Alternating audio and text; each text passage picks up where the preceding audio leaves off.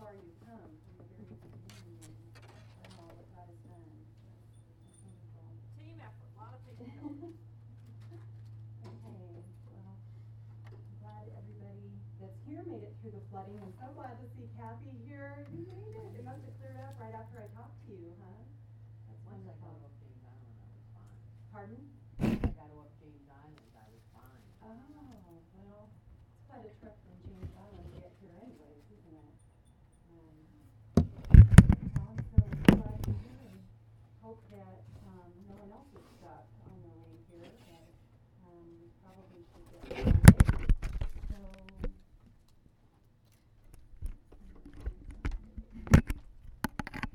Well, have you ever had somebody break a promise to you? Anybody? Anybody break a promise to you? There's small promises like when a friend says, Well, I'm going to call you and we'll go out to coffee this week, you know, something like that. Uh, or a coworker is supposed to give you a report by three o'clock and then they leave for the weekend. Or a child says that they're going to clean their room tonight and or stop playing video games in five minutes and then a half hour later you notice that they're still playing video games. Um, but there's also bigger promises. Um, someone borrows money from you and they promise to pay you back and, and then you don't you don't receive it. A contractor promises to stay under budget and then you're thousands over budget. Someone promises to not to drink and drive or even um, promises that are broken in marriage. So sometimes you wonder who can i trust right? Who can i trust with their word well today in our scripture we're going to look at the faithfulness of god in keeping his promises especially to the nation of Israel. I mean, after all, if, if God hasn't kept his promises to Israel, how can we be confident that he's going to keep his promises to us? And Paul's going to speak to this issue in chapters 9 through 11. Um, so, this is really the first part of a two part message. So, I want to encourage you to hang in there for both weeks um, as we look at this. But God is not through with Israel. We have very rich scripture ahead of us that needs to be linked with what we're studying this morning. So let me put up the outline. Okay, so being in God's mercy, God's sovereign election, God's sovereign mercy, and God's sovereign way.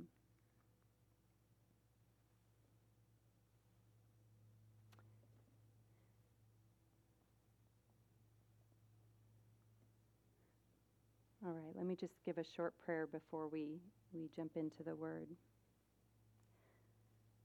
Father, once again, we just thank you for letting us be here. Um, by your wisdom, let us understand your word. We uh, cannot understand anything apart from the Holy Spirit. And as we open up your word, we need you. We depend upon you. Um, and we just thank you. You, you are the God of mercy. And um, we thank you that you have everything that we need. It's in Jesus' name we pray. Amen. Okay, Paul begins. I'm speaking the truth in Christ. I'm not lying. My conscience bears me witness in the Holy Spirit that I have great sorrow and unceasing anguish in my heart. For I could wish that I myself were accursed and cut off from Christ for the sake of my brothers, my kinsmen according to the flesh. They are Israelites, and to them belong, and I'm going to kind of just say what some of these are here. Um, the adoption, God started his family through them. Um, the glory, they had the manifestation of God in the wilderness and in the temple and the tabernacle, the Shekinah glory, the covenants. There's the covenants with Abraham and the Mosaic covenant, the giving of the law. Um, God revealed His word to them, um, and they were the the uh, they had the written law, the written word of God. The worship um, in the temple and in the tabernacle, they were to serve, and the promises um, the, the promises to, um, of the Messiah that was to come through them, and then all the promises that we see are made to, to Abraham, the patriarchs. To them belong the patriarchs, which is Abraham, Isaac, Jacob, the 12 tribes of Israel. And from their race, according to the flesh, is the Christ, who is God over all, blessed forever. Amen. So the Messiah was to come, chosen through the nation of Israel. And this last statement here, who is God over all, is just an incredible statement of the divinity of Christ. Um, it's Theos, meaning supreme divinity. So it's quite a statement. But as you can see, Paul is grieved. And you know, the font looks a little weird on that. Is that because we, is this how it normally looks? I don't recall it looking like, looking like that. That's why I'm a little bit off. Maybe it's, it might have to do with that, that animation, but there's no problem as long as everybody can read it, okay? Pardon? Okay. Does it? Okay, good, good. Um, so Paul is grieved. Um, how could Israel not believe in this long awaited Messiah? And it's important to note up front here that Paul is saying, with the exception of a remnant, that Israel, uh, the remnant through faith in Jesus, that Israel is not saved, right? The nation of Israel, um, his Jewish brothers, are not saved. And he's in anguish. And though he's just mentioned that um, nothing could separate us, remember, from the love of God, he still says um, he would be cursed and cut off if that were, that were possible in order to save his brethren. So when he sees all the glories of Christ that we've been mentioning up to this time in Romans, and he ponders the special privileges that they've been given, um, it breaks his heart. And he knew that someone may naturally wonder since God has given Israel so much, right? All these privileges, and he's made all these promises to them, hasn't God been unfaithful to his word? You know, what, what happened? So Paul begins with this statement But it is not as though the word of God has failed. Um, you could also underline this phrase, this top phrase, and it's what Paul is going to be trying to prove to us today. I think the um, I think it's not working with the clicking. Do you think we should try to put that turn that back on? Well, the different things that come up on the screen, like they're all coming up at once. Do you see what I mean? Is that it? Would it be too much to turn it back on or not at this point? Would it take? Restill? Okay, would that take a long time? Okay, sorry, Kathy. Um, anyways, so that's the point that Paul is going to make. And if you're taking notes, um, just kind of go through, as we're going to walk through, we're going to talk about the ways that God's word has not failed. Um, and Paul proceeds to prove this in chapter 9, but in our first section, specifically showing that not every true Israelite, or not every Israelite is true Israel. So that's the point that he's going to make. So he says, if you have your Bible open for um, verse 7, for they are not all Israel who are descended from Israel nor are they all children because they are Abraham's descendants. So just because an Israelite can trace their ancestry back to Abraham does not make him or her, this is important, inherit the blessings that God has promised to Israel. And Paul's going to make the case that true Israel is actually a smaller subset of national Israel, and through them, the, the fulfillment of the promises are to be realized. So before we go into this any further, um, let's look at the people that Paul will be using to prove his point from. Oh, you got it up already. Good. Okay, let me see if I can squeeze through here. Oh, good. Perfect timing. Thank you, Jesus. Thank you for doing that. Um, so, and forgive the elementary nature of this. I didn't want the animation turned on, so that's why I had her use the other one. But it is what it is. So I think it's distracting. But uh, so this entire chart is physical Israel, okay? Um, minus about millions of people. so on the inside of the circle are the chosen people of God, true Israel, okay?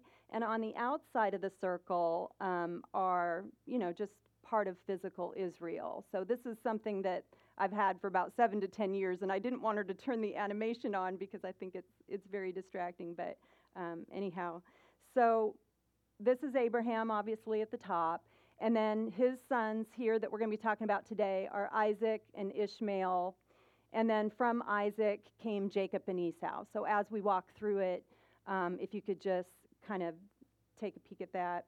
Um, so as Paul makes the argument you know, that not all Israel is Israel, basically. Um, he's going to give us two examples, and each of them have two brothers in them. So here's our first one, which is Isaac and Ishmael. Okay. But through Isaac your descendants will be named. That is, it is not the children of the flesh who are children of God, but the children of the promise are regarded as descendants. For this is the word of promise At this time I will come, and Sarah shall have a son. So God promised Abraham, as you probably know, he would be a great nation um, with many descendants, too many descendants to count.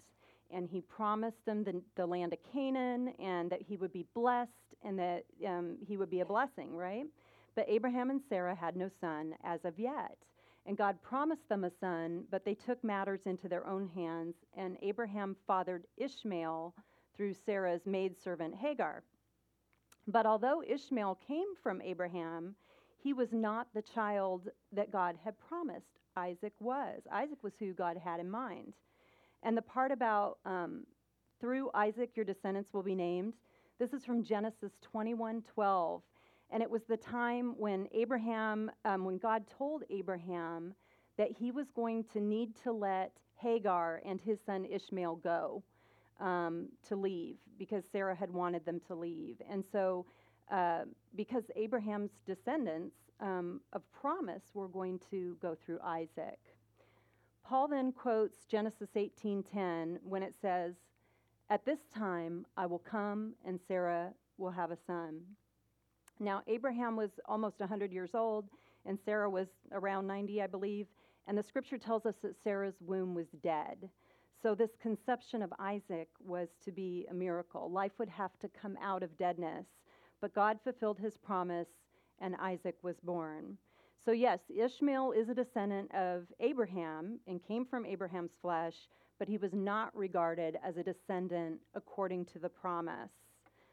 Okay, so the second example of how not all Israel is Israel, and um, I need to warn you up front that some of us on the West Coast say Esau, so if I say that, it's Esau. I know it's Esau, especially here in the South. So the second example is Jacob and Esau.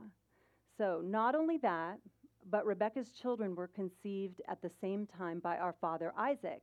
Yet before the twins were born or had done anything good or bad, in order that God's purpose and election might stand, not by works, but by him who calls, she was told, The older will serve the younger just as it is written, Jacob I loved, but Esau I hated. So let's, let's look at the chart one more time here. Um, so Paul takes it a step further. Not only was Isaac chosen, um, but when Isaac grew up and married Rebekah, and she became pregnant with twins, oh, and she became pregnant with twins. But before they were born, the Lord told her that the older Esau uh, would serve the younger Jacob. And the fact that, that Jacob and Esau were twins is so important because there should not be any reason why God would choose one over the other. Um, they both were physical descendants of, of Abraham, had the same parents. And if there were any favoring that um, should have been done, it, it would have been to the older because the older son always inherited the blessings and, or the double portion and the honor. But as we said, Jacob was the one whom God chose changed his name to Israel, and he was the father of the 12 tribes of Israel. And Esau was passed over. And you probably remember that Esau sold his birthright for some stew.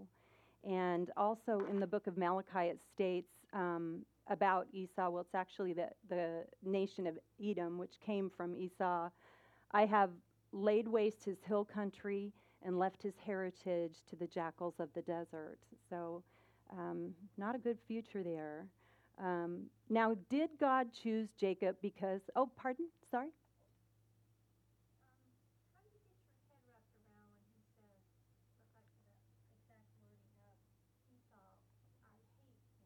We're going to get to that. Okay. Yeah, we'll bring we'll bring that up. Yep. Um, so, but I wanted to just say first that um, did God choose Jacob because He knew somehow Jacob was going to be better, you know, better person than Esau. And no, because we see here it was before they were born or before they had done anything that was good or bad. So it had no bearing on their character whatsoever. Jacob, as we know, was deceitful and he, he lied to his father, Isaac. It was simply As it says in verse 11, in order that God's purpose in election might stand. So it was God's sovereign choice. And verse 11 of the English Standard Version says, in order that God's purpose in election might continue. So, God's purpose of election is the reason. Therefore, we probably should talk about election for just a moment. The term election in Greek means to select or to choose out.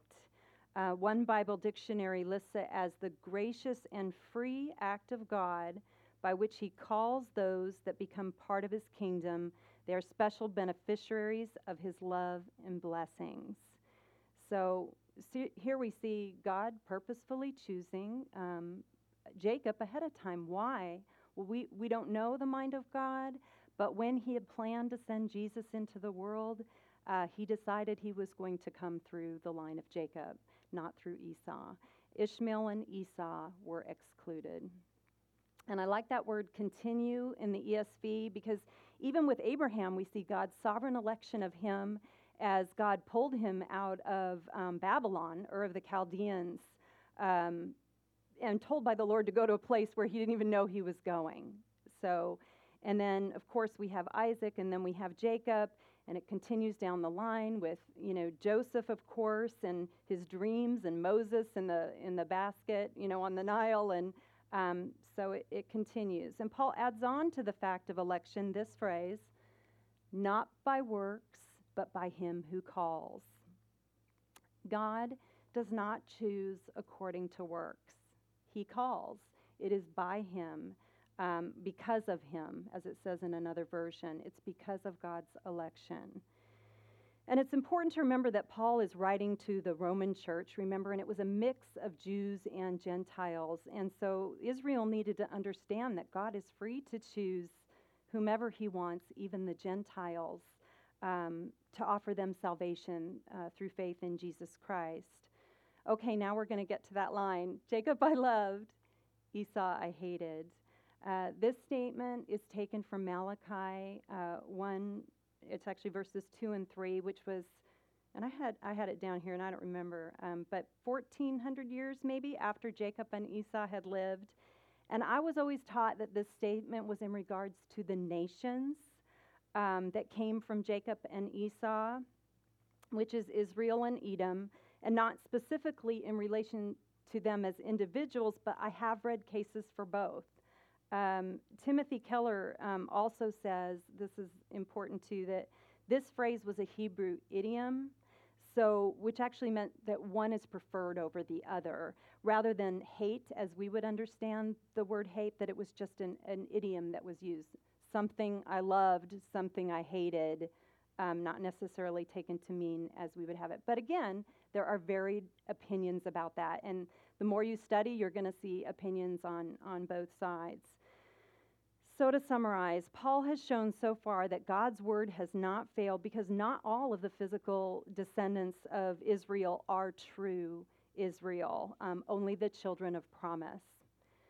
So, the principle for this section is this God freely chooses who will fulfill his purposes. God freely chooses who will fulfill his purposes. So God's word has not failed. Not, Isra- not all Israel is the true Israel. And, you know, we opened with Paul being so distraught, you know, once again. And, and I love Paul because he was so distraught over his sin, remember, in chapter 7 and so distraught over his, um, his kinsman Israel, the nation of Israel. And maybe it's because I'm a woman, I love that he's distraught because I can be distraught too. But uh, one pastor, as an application for Romans 9, bought out boxes of tissue as a visual and said, Who should you, like Paul, be crying out over to God that needs to come to faith in Jesus? Um, so I put some tissues on the back. You're free to take one if it will help you to remember our text today and to pray. But Paul was elected or chosen by God out of national Israel, just as Isaac and Jacob were for God's own purpose. And it humbled Paul, and it caused him to grieve for his brethren and to give his body and soul to try to persuade both Jews and Gentiles to come to faith and receive Christ. Remember that Paul was en route to persecute uh, Christians when the Lord appeared to him. Um, so Paul had, was going one way, and God, you know, took him in an opposite direction. And Paul glorified God for election. Um, it magnifies the wisdom, the power, and the sovereignty of God. Yet it's important to note that, that Paul didn't let the truth of election, you know, cause him to sit in front of the TV and eat bonbons all day. You know, he was, he was more passionate. He was compelled by the Holy Spirit to tell the world what God has done through Jesus Christ and hopefully to save some, right? So, for some application questions, does it comfort you to know that God chose you not on the basis of your works, especially for some of us whose works were not all that great, have not been all that great? So, how has election humbled you that you're part of the grand purpose of God in Jesus Christ? And will you ask God to give you the heart of Paul for both Israel and for your kinsmen, your family members who are just unmoved to the gospel and what Jesus offers them, the forgiveness and grace that he offers them. Okay, let's go to our outline. Next section is God's sovereign mercy. So, after speaking about um, election, a first um, objection is raised, and it's this What shall we say then? There is no injustice with God, is there? So the question really is Is God unrighteous because he chooses um, who he will, right? It seems unfair. And Paul says, May it never be. And he gives two examples from the book of Exodus, which is really one argument um, in which he says God claims the right to have mercy on whom he chooses, which doesn't really seem like an answer, but the very nature of mercy is undeserved. Um, so it can't be viewed in, in, re, in terms of justice or fairness. Um, so the first example he gives is this For he says to Moses, I will have mercy on whom I have mercy, and I will have compassion on whom I have compassion. So God in his sovereignty is free to give, grant mercy to whoever he, he chooses. And this verse is from Exodus 33:19 and it's a conversation that God is having um, with Moses, and Moses asks God to show him his glory, show Moses his glory. And God responds by saying this I will cause all my goodness to pass in front of you, and I will proclaim my name, the Lord, in your presence. I will have mercy on whom I will have mercy, and I will have compassion on whom I will have compassion. So God's going to have his, his goodness pass in front of Moses. He's going to proclaim his name, which is I am who I am. That's, that's the Lord there, Yahweh. Um, and then he speaks of his freedom to grant mercy and compassion on whom he wishes. God's sovereignty over his mercy is tied in with his very name. It's who he is. He is free to pour out mercy on whom he chooses, and it's his glory to do so. And this is significant because of the context of this Exodus passage, it was right after God had spared the majority of the Israelites after the golden calf incident. And God even spared Aaron, um, who had fashioned the calf and built the altar and proclaimed a festival, right? And that God would keep Aaron as his high priest after all of that. I mean, just a testament to the mercy of God. Now, Hodge summarizes this better than I can. He says this it is not unjust for God to exercise his sovereignty in the distribution of his mercies, for he expressly claims that right to do so. And Douglas Moo says, God therefore acts justly. Remember, we're talking about justice when he acts in accordance with his own person and plan. So we're going to move on. Paul says in verse 16, Therefore, it does not, therefore, depend on human desire or effort, but on God's mercy. And this is a very weighty statement, isn't it? It depends on God's mercy. What Paul's communicating is that God's choice or election of people is according to his mercy, not to something in them. It's all of God, and the Israelites could not have earned it. And mankind thinks if they just do enough good things that God's going to sit right up and notice how good they are and then give them mercy.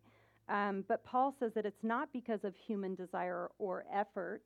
Um, Or it also says in the NASB, not, be, not for him who wills or him who runs.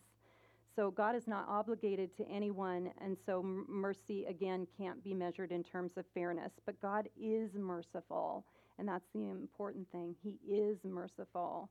And when you consider the, the state of mankind that we talked about in our intro session, that no one is righteous, um, not even one, no one understands, and no one seeks God. That was from our first, um, first chapter of Romans. God's not being unfair. Fairness would mean that the, everybody would perish, right? The fact that God is granting the world righteousness through faith in Jesus Christ is surely due to his great mercy, love, and compassion. So, the second example that Paul shows us is Pharaoh um, in verses 17 and 18. For the scripture says to Pharaoh, For this very purpose I raised you up, to demonstrate my power in you, that my name might be proclaimed throughout the whole earth. So then he has mercy on whom he desires, and he hardens whom he desires. And this is Exodus 9 16. And here we see that God's sovereign purpose for raising Pharaoh up was that his name would be to, declared to the entire earth. And as we're going to see in a minute, it's so that Israel, who is the objects of God's mercy, would see God's glory. And Paul repeats that phrase that we said before He has mercy on whom he desires. Um, and then he adds the phrase, and he hardens whom he desires, or he hardens whom he wants to harden. So Pharaoh was like what we spoke of in our first session. He's ungodly, unrighteous. You know, he's under God's wrath, okay? Pharaoh did not recognize God's glory. He did not submit to God's glory. Um, remember the phrase um, that we had in, in chapter one in our first session exchanging the glory of the immortal God for images uh, made to look like mortal man and birds and animals and reptiles. Remember how we had that? That's Pharaoh. That's who Pharaoh was. Um, and if you look at all the all the chapters that are in reference to the Exodus and Pharaoh, you're going to see around 18 references to hardening um, based on two Hebrew words, depending on your Bible version again, how many you find. But it's a mix between saying that Pharaoh hardened his own heart and that God hardened Pharaoh's heart. Although the first reference in chapter 4 is that God, God, God hardened Pharaoh's heart. But to harden means to render stubborn. And this, again, going back to Romans 1, is such a great picture of um, when we spoke of God giving people over to the sin, remember that they desired and their rejection to Him? Just they were exchanging the glory of God and He gave them over and He gave them over. Um, God did not stop Pharaoh from acting according to his sinful nature, right? But God displayed God's own glory before his people Israel through the hardening of Pharaoh's heart. Um, you know, how many plagues did, did God put, did Pharaoh put up with? You know, he just continued in his stubborn, stubbornness, and God continued to be patient with Pharaoh.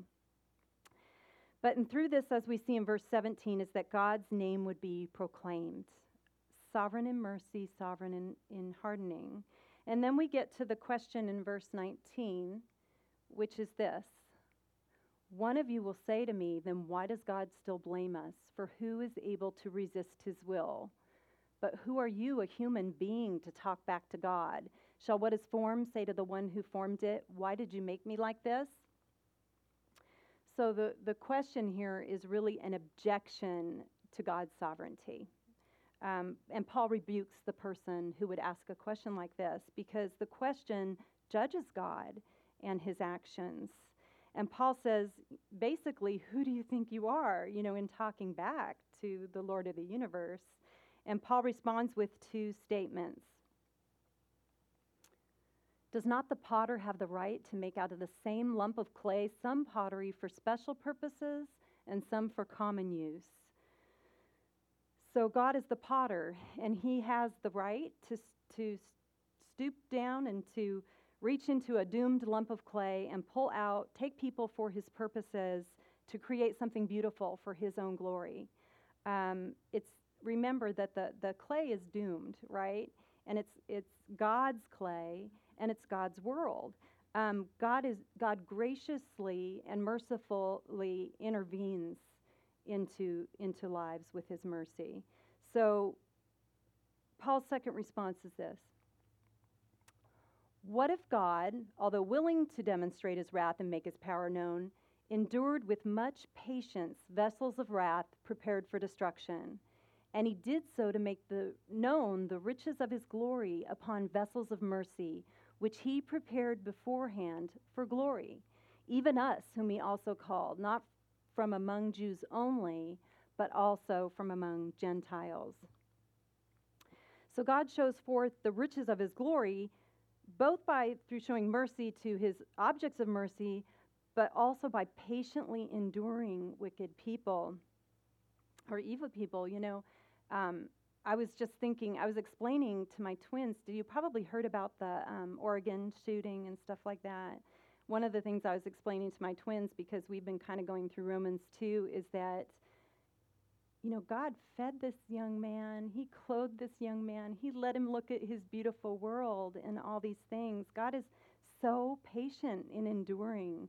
Um, enduring evil, you know, evil people or people that have evil intentions. It's just amazing all the good that he does for everyone in the world.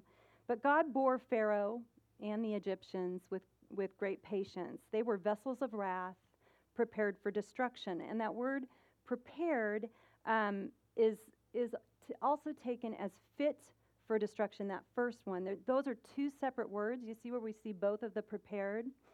So it's, it's fit for destruction. So by implication, um, the vessels of wrath were fit for destruction by themselves.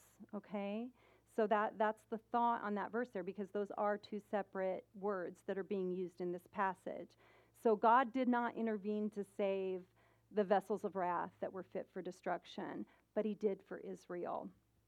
God could have, because it says here, remember, which he prepared beforehand for glory. That, that's Israel. So God could have chosen to simply wipe Egypt off the face of the planet. Um, he's a righteous judge of sin, and we see here, although willing to demonstrate his wrath and, and make his power known, where it says in verse 22, he endured with much patience. Um, so he's a righteous judge of sin, and, and Egypt, as we know, was steeped in sin, right? But would the objects of his mercy, the Israelites, have seen the riches of God's glory as he protected them from the angel of death? um, as the parting of the Red Sea, right? And his uh, the cloud in the in the wilderness. I mean, all the different ways that he um, showed forth his glory to them, um, wiping out their enemies. But Paul says, in the same way, God is showing forth the riches of his glory to us in Jesus Christ, whom he's called. We are the vessels of his mercy, both Jews and Gentiles.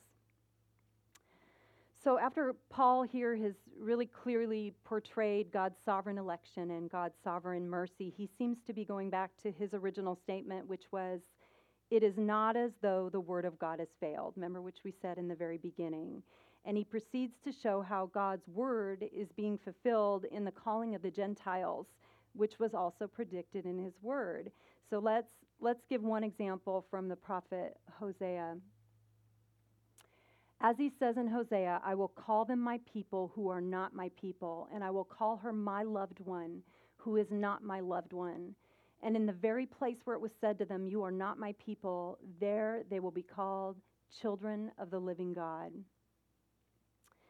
So, this was about 850 years before Paul's letter to the Romans and the gospel spreading out amongst the Gentiles. And this would have been difficult for the Israelites to um, to understand that God would call the Gentiles as his children.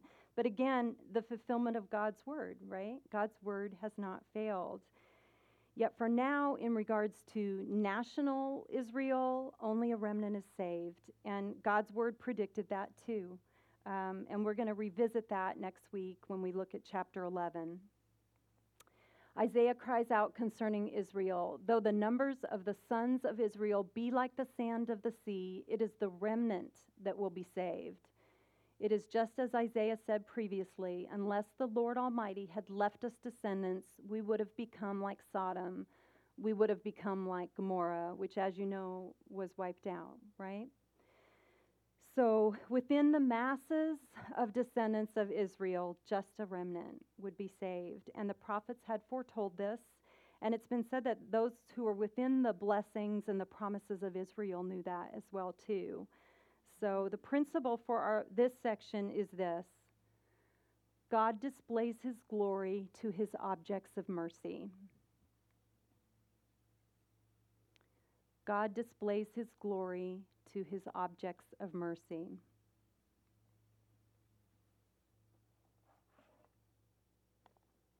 Now, if you have your little book with you, your little workbook, I want you to turn it to um, page 64.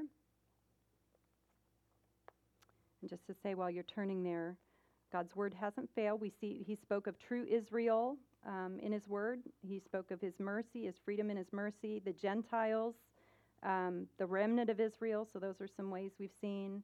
And next week we're going to see even more regarding the fulfillment to Israel. But I want you to go down to the part that says summary on page 64. And that first sentence says, This is not an easy passage! Exclamation point. okay? I want you to underline that. This so we're all going to have some grace for each other, right? And you're going to have a little bit of grace for me too. Um, but we've looked at election, we've looked at sovereign mercy. But next week, we're going to look at man's responsibility, okay? So we are going to go there next week. Uh, but for today, we're dealing with the scripture at hand. And this is what we're dealing with God's election and his mercy. So, speaking of mercy, have you ever had um, like a super dirty sink, like where it's filled with dirty dishwater and, you know, all the waste from dinner's in there, you know, vegetable peelings, leftover spaghetti, and junk, and, you know, just super murky. And then you turn on the disposal and you watch it and it goes swirls and swirls and swirls and it goes down and down and down. Well, I know that I'm weird, but I always think of that sink full of gunk as like the world, right? And it's just spinning around and around, and nothing in that sink, you know, is worthy of God. Nothing in that sink can boast before God. But God so loved the world that he reached down into that swirling mess and he drew out people for himself with the gospel. And the ones that he had mercy on are no better than any of the other swirling junk that's in there. Maybe like a potato peel, a soggy Cheerio, you know, whatever you may have in there, a crouton. But when they see their Savior and they understand what God has done for them, what they've been saved from, then they worship and they love Him. And He has had mercy on them. And that's then they also long for others to know, you know, this great Savior that they have in Jesus Christ. So God displays his glory to his objects of mercy, both Jews and Gentiles. That's what we've been looking at. So, how does it feel to be an object of mercy? Where you get to sit before God's word and see his glory, like Moses got to see his glory. It's very humbling. And then, how has God's mercy to you caused you to be merciful to others? Understanding that you are, you are no better, right? It's all owed to the mercy of your Savior, Jesus Christ. All right, our last portion here is God's sovereign way, righteousness through faith. Paul says, What shall we say? What then shall we say? That the Gentiles who did not pursue righteousness have obtained it, a righteousness that is by faith. But the people of Israel who pursued the law as the way of righteousness have not attained their goal. Why not? Because they pursued it not by faith, but, as if it were by works. And I want you to look at two words here um, in the NIV, and I like, I like the choice of words in the NIV. Uh, first of all, in verse 30, the word obtained, and then 31, attained. Gentiles obtained righteousness, or as the dictionary says, came into possession of it. How? Because God gave it to them through faith in Jesus. They were not seeking it, um, it was due to the mercy of God. But Israel did not attain righteousness, they did not achieve that goal. Why? Because nobody could. Um, Israel tried to make their own righteousness through the Mosaic system and through works, choosing religion over righteousness. And religious people are the hardest to reach with the gospel. And I know I was one of them. And I can look back and see all the ways when God tried to just grab me and I resisted. I resisted. I was going to stick with my religion. So, um, but it says, they stumbled over the stumbling stone. Just as it is written, Behold, I lay in Zion a stone of stumbling and a rock of offense, and he who believes in him will not be disappointed. And this quote is from, from both Isaiah 8 and 28. And again, God's word is proving true. Jesus is the stumbling stone for so many. People have to lay down their self righteousness and admit that they need him. Um, but it says believers will not be put will not be disappointed or put to shame, as it says in other versions. And F.F. F. Bruce speaks of the rich Hebrew meaning of this verse in Isaiah, and it, and it means this The ones who stand on God's foundation won't panic or fuss or rush around, but will trust in God, confident that His purpose will be accomplished in His own time. So, in regards to the stone, I wanted to show you what Jesus says in Matthew 21. Jesus said to them, Have you never read in the scriptures, the stone the builders rejected has become the cornerstone? The Lord has done this, and it is marvelous in our eyes. Therefore, I tell you that the kingdom of God will be taken away from you and given to a people who will produce its fruit. So, Israel's chief priests and the elders were the builders and they would reject Jesus for the most part, and he was their marvelous cornerstone. Therefore, Jesus tells them that the kingdom of God would be taken from them, save for this remnant member, of course, and given to the Gentiles. Yet, as we'll see next week, the hope is that this is going to provoke Israel to jealousy. And God has a future in store for Israel. And so we're going to look at that, that plan next week. But Paul ends with reiterating his hope for his for the salvation of his fellow Jews. He says, Brethren, my heart's desire and my prayer to God is for their salvation. For I testify about them that they have a zeal for God, but not in accordance with knowledge. For not knowing about God's righteousness and seeking to establish their own, they did not subject themselves to the righteousness of God. And if you want to look at God's heart for Israel, you just need to look at Paul's heart for, for Israel. Paul says Israel is religious and lost, and he loves them. And Israel was passionate about serving and about tradition and ritual, and Paul understood what it was like, you know, to have zeal without without knowledge. Remember, he zealously persecuted Christians before the Lord took hold of him, but God loves Israel, and the gospel was brought to Israel first but they would not subject themselves to the righteousness that God offered through faith in, in Jesus Christ. And it was freely, freely given. So Paul ends with this For Christ is the end of the law for righteousness to everyone who believes. And we'll, we'll discuss more, more of the law too. And by the way, we're going to discuss faith next week. I know I'd promised that we would look more, more at faith, and we'll, we'll talk about that next week. But Jesus is the fulfillment or the culmination of the law. And the law was perfect, as we mentioned before, but it cannot save. And, and we'll go more into the law again in, in future lessons. But the goal of the law was to point to Jesus. So, our principle for this section is God's only way of salvation for people is through faith in Jesus Christ. And everyone should know that by now. And this, is, this way of salvation is for Jew and Gentile. His only way of salvation is through Jesus Christ. So God's word has not failed. He's offered salvation through Jesus, the stumbling stone for righteousness uh, to all who believe. And I did a study a long time ago on Romans uh, for this section, and they likened Israel to a woman who has a fatal disease. And so she puts on a lot of makeup, you know, heavy eyeshadow, lipstick, um, to make herself look good. And on the outside, she appears lovely, but underneath, she's very sick. Um, so on the outside, it appears that Israel is very holy, and the worship and the ceremony and the tradition is very attractive. But on the inside, is the rejection of the one who's carried them all these thousands of years and loved them and sent his son to die for them and freely offers them righteousness if they would just turn from themselves to Jesus. Ephesians 2 8 9 says, For it is by grace you've been saved through faith, and this is not from yourselves.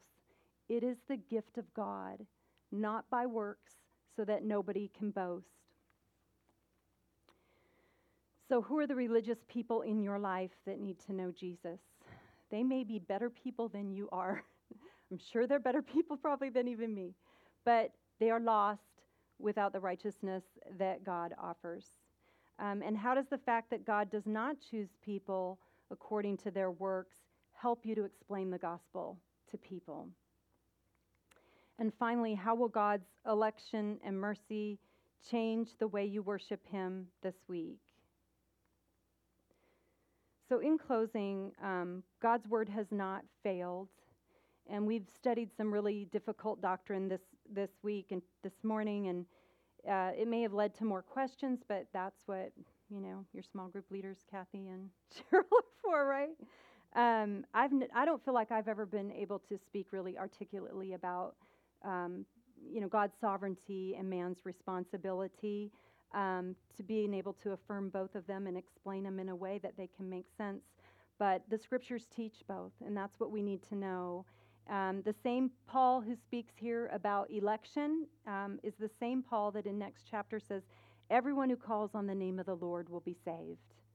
Um, and I wanted to close with a quote that I dug up from many years ago. And I must, must admit, I don't know anything about uh, Warren Wiersbe, so if he's way out there doctrinally, you know, I still like his quote. It says this No one will deny that there are many mysteries connected with the divine sovereignty and human responsibility. They do not compete, they cooperate. The fact that we cannot fully understand how they work together does not deny the fact that they do. And when a man asked Charles Spurgeon how he reconciled this, Spurgeon replied, I never tried to reconcile friends. Okay, well, let's close in prayer. Father, we, we just worship you. Your wisdom is, is so far beyond what we can understand. And all we can do is just thank you. We thank you and we praise you for your mercy. We thank you for reaching down through Jesus and scooping us up and allowing us to be part of your family. We thank you for all your promises that we have in the future. We thank you for um, your good care of us now and how you minister to us through the Holy Spirit, through your word, Lord. You are so full of goodness to us. I just pray that um, this lesson will really penetrate our hearts, that we will understand and know you a bit better um, after reading chapter 9. And we look forward to all that you have for us, Father, next week as well. And um, so we just give you the glory, and it's in Jesus' name we pray. Amen. Okay.